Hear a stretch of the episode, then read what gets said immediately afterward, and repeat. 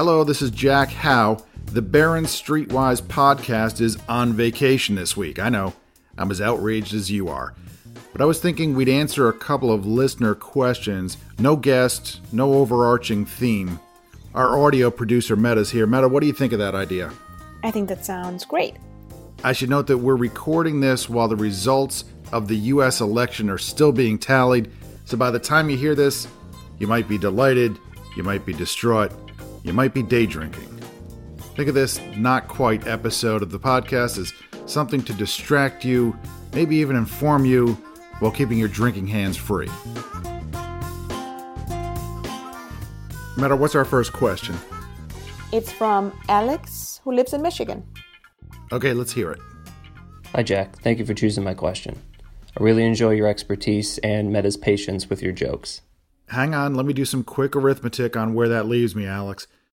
You started off with something nice about me, but then it transitioned to a backhanded compliment, and if I'm not mistaken, Meta got the compliment and I got the backhand. I think that gets me back to Square. It's not bad. Please continue, Alex. I found your episode on private equity very interesting, and I'd like to know if you think buying shares of business development companies offer small investors a good substitute for large private equity funds. Are BDCs an alternative investment? Or are they just finance company shares and Halloween costumes? Thanks. Thank you, Alex. BDC stands for Business Development Company. It's a type of financing company that's designed to spur investment in small businesses. And I don't mean mom and pop businesses. Small in this context means businesses valued at less than $250 million. BDCs can provide equity or debt financing, which is another way of saying they can take an ownership stake in companies, or they can lend money and charge interest. Mostly they lend money. They don't have to pay taxes on their profits like normal corporations do. They do have to pass nearly all of those profits along to investors as dividends. Why would investors buy BDCs? As you mentioned, Alex, they're a lot like private equity funds, only they're not reserved for sophisticated investors. Anyone can buy them. And there's no requirement to hold them for years. Many BDCs trade publicly just like stocks. I recently counted close to 50 of them. The main reason investors buy BDCs is for the yield, which typically ranges from high to preposterously high. For example, Ares Capital, ticker ARCC, is one of the biggest BDCs. It recently yielded over 11%. Think of that. The 10-year Treasury yields less than 1%. If you want to take on a lot more risk, there are junk bonds. A Bank of America index of those recently yielded around 5.5%. Relative to either of those, the 11% yield on Ares is so high it feels like it should come with a ski mask and a getaway car. And there are much higher BDC yields out there. So why are the yields so high? Two main reasons. First, the companies BDCs invest in are typically risky, either because they're young or they're troubled, so they have to pay relatively high interest on loans. Second, BDCs can use leverage, which can increase returns and increase risk. In fact, 2 years ago, Congress passed legislation that allowed BDCs to double the amount they borrow relative to their assets. If that sounds risky, it is. The main risk for BDCs is that if the economy turns bad, their financially shaky borrowers can fall on hard times and not be able to pay back what they owe. BDCs under those circumstances can take losses on their loans. They can be forced to cut their dividend payments, and their shares can fall in anticipation of that, meaning BDC shareholders can see the value of their shares decline long before loan losses pile up. And those share price drops can be violent. Back in February, Ares traded at over $15 a share. Then the pandemic hit, and by late March, Ares had plunged below $9 a share. Fortunately for investors who've hung on, Ares is back to $14 and change, and maybe this year's example is an extreme one. But the takeaway is, when times get tough, BDCs can lose value even more quickly than the stock market. There's an upside to BDCs that has to do with something called interest rate risk. If you own fixed rate bonds or mutual funds with fixed rate bonds, their value might fall as prevailing interest rates rise. interest rate risk can actually be highest for bonds that sound safest. For example, long-term treasuries have virtually no credit risk because the government can always make more money to pay what it owes, but they have plenty of interest rate risk. Also, they have inflation risk, which is the risk that their low yields won't keep up with the rising cost of living. BDCs, on the other hand, have limited interest rate risk because their loans typically have floating rates that are just higher if prevailing interest rates rise. I suppose you could argue that they also have limited inflation risk because the yields are so high, but they have loads of credit risk, and the leverage they use, that only increases the risk. Regular listeners know that I don't like most niche asset classes, especially ones that come with chunky fees, and that includes BDCs. If your question is, does my portfolio need, and if the next thing you say isn't stocks, bonds, or cash, or inexpensive mutual funds that hold these things, my answer is probably no. You can do just fine without it. Sometimes the people who collect the fees will object and point out that their investment has a low correlation with stocks or bonds, and that this means that mathematically it can be used to reduce overall portfolio risk.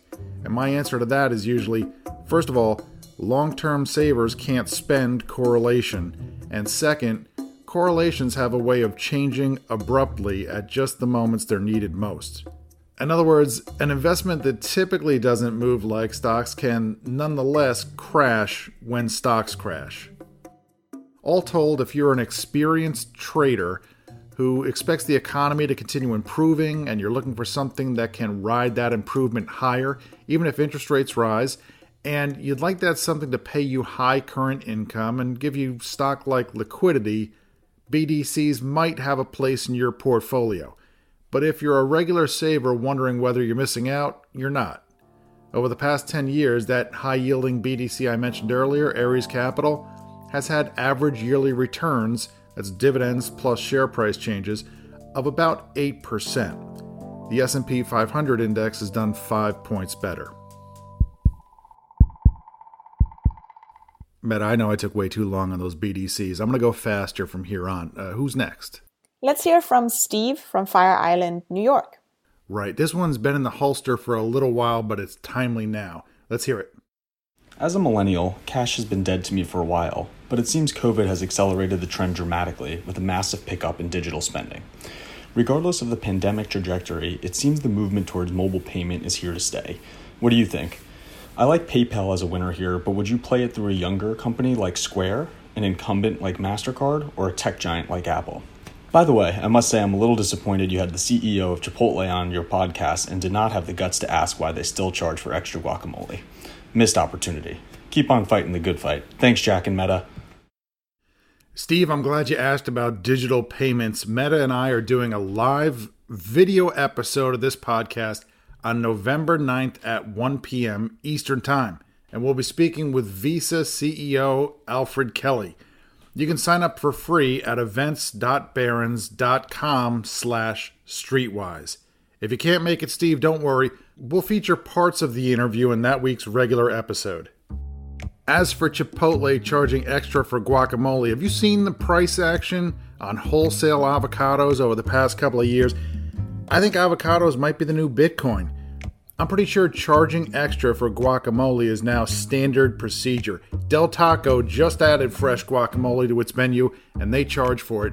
I'm not going to begrudge burrito sellers a little profit guacamotive. Meta, I didn't hear you laughing at that one. You might want to check your audio levels. Oh, yeah.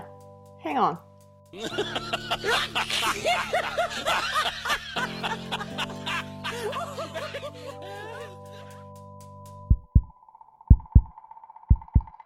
One more question, and this is from Chuck and Ruth in Georgia. They wrote their question. They didn't record it. Meta, I know you greatly prefer to hear listener questions, but Chuck and Ruth seem like nice people. What do you say I read their question and we can just imagine what their voices sound like?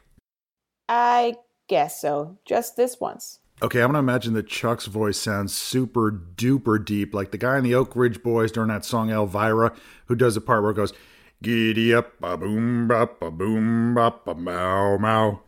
I got to do that one first thing in the morning to get down there. What do you think about Ruth? I think Ruth sounds like Dolly Parton.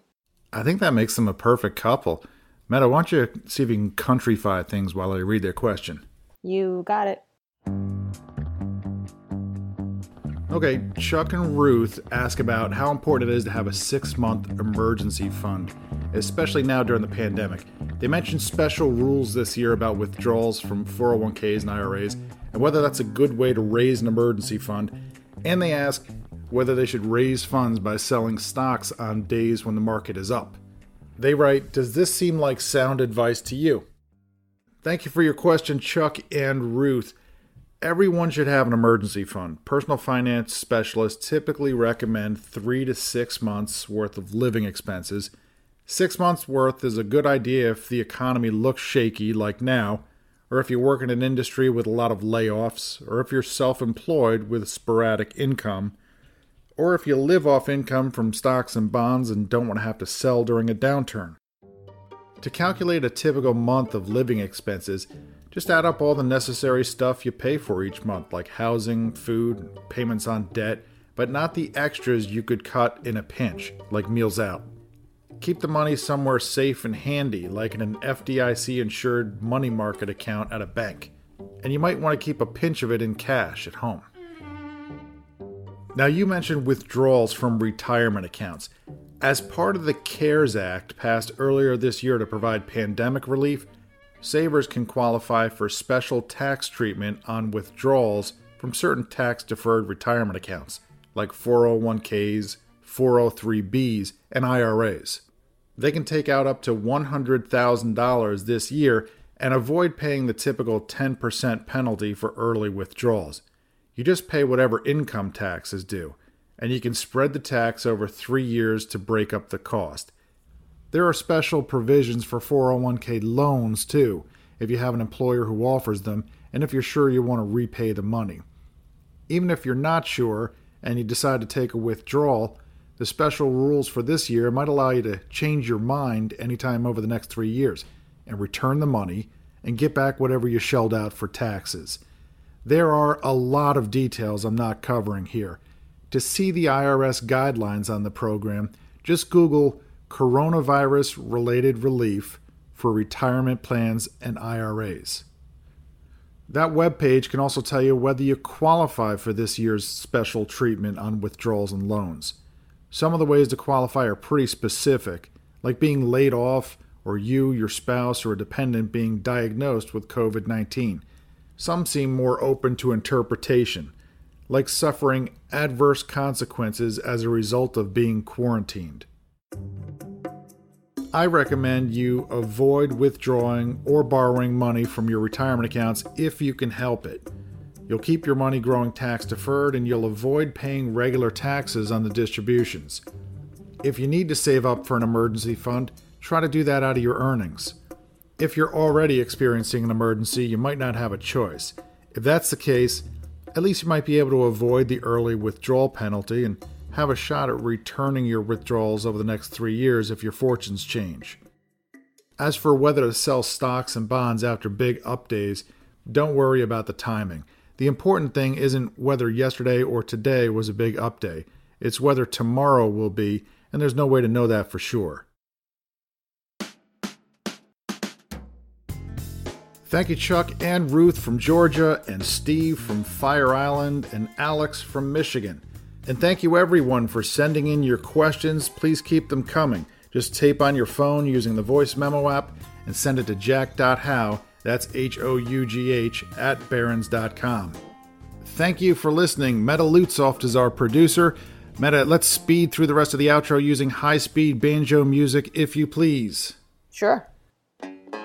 Subscribe to the podcast on Apple Podcasts, Spotify, or wherever you listen to podcasts. And if you listen on Apple, please write us a review.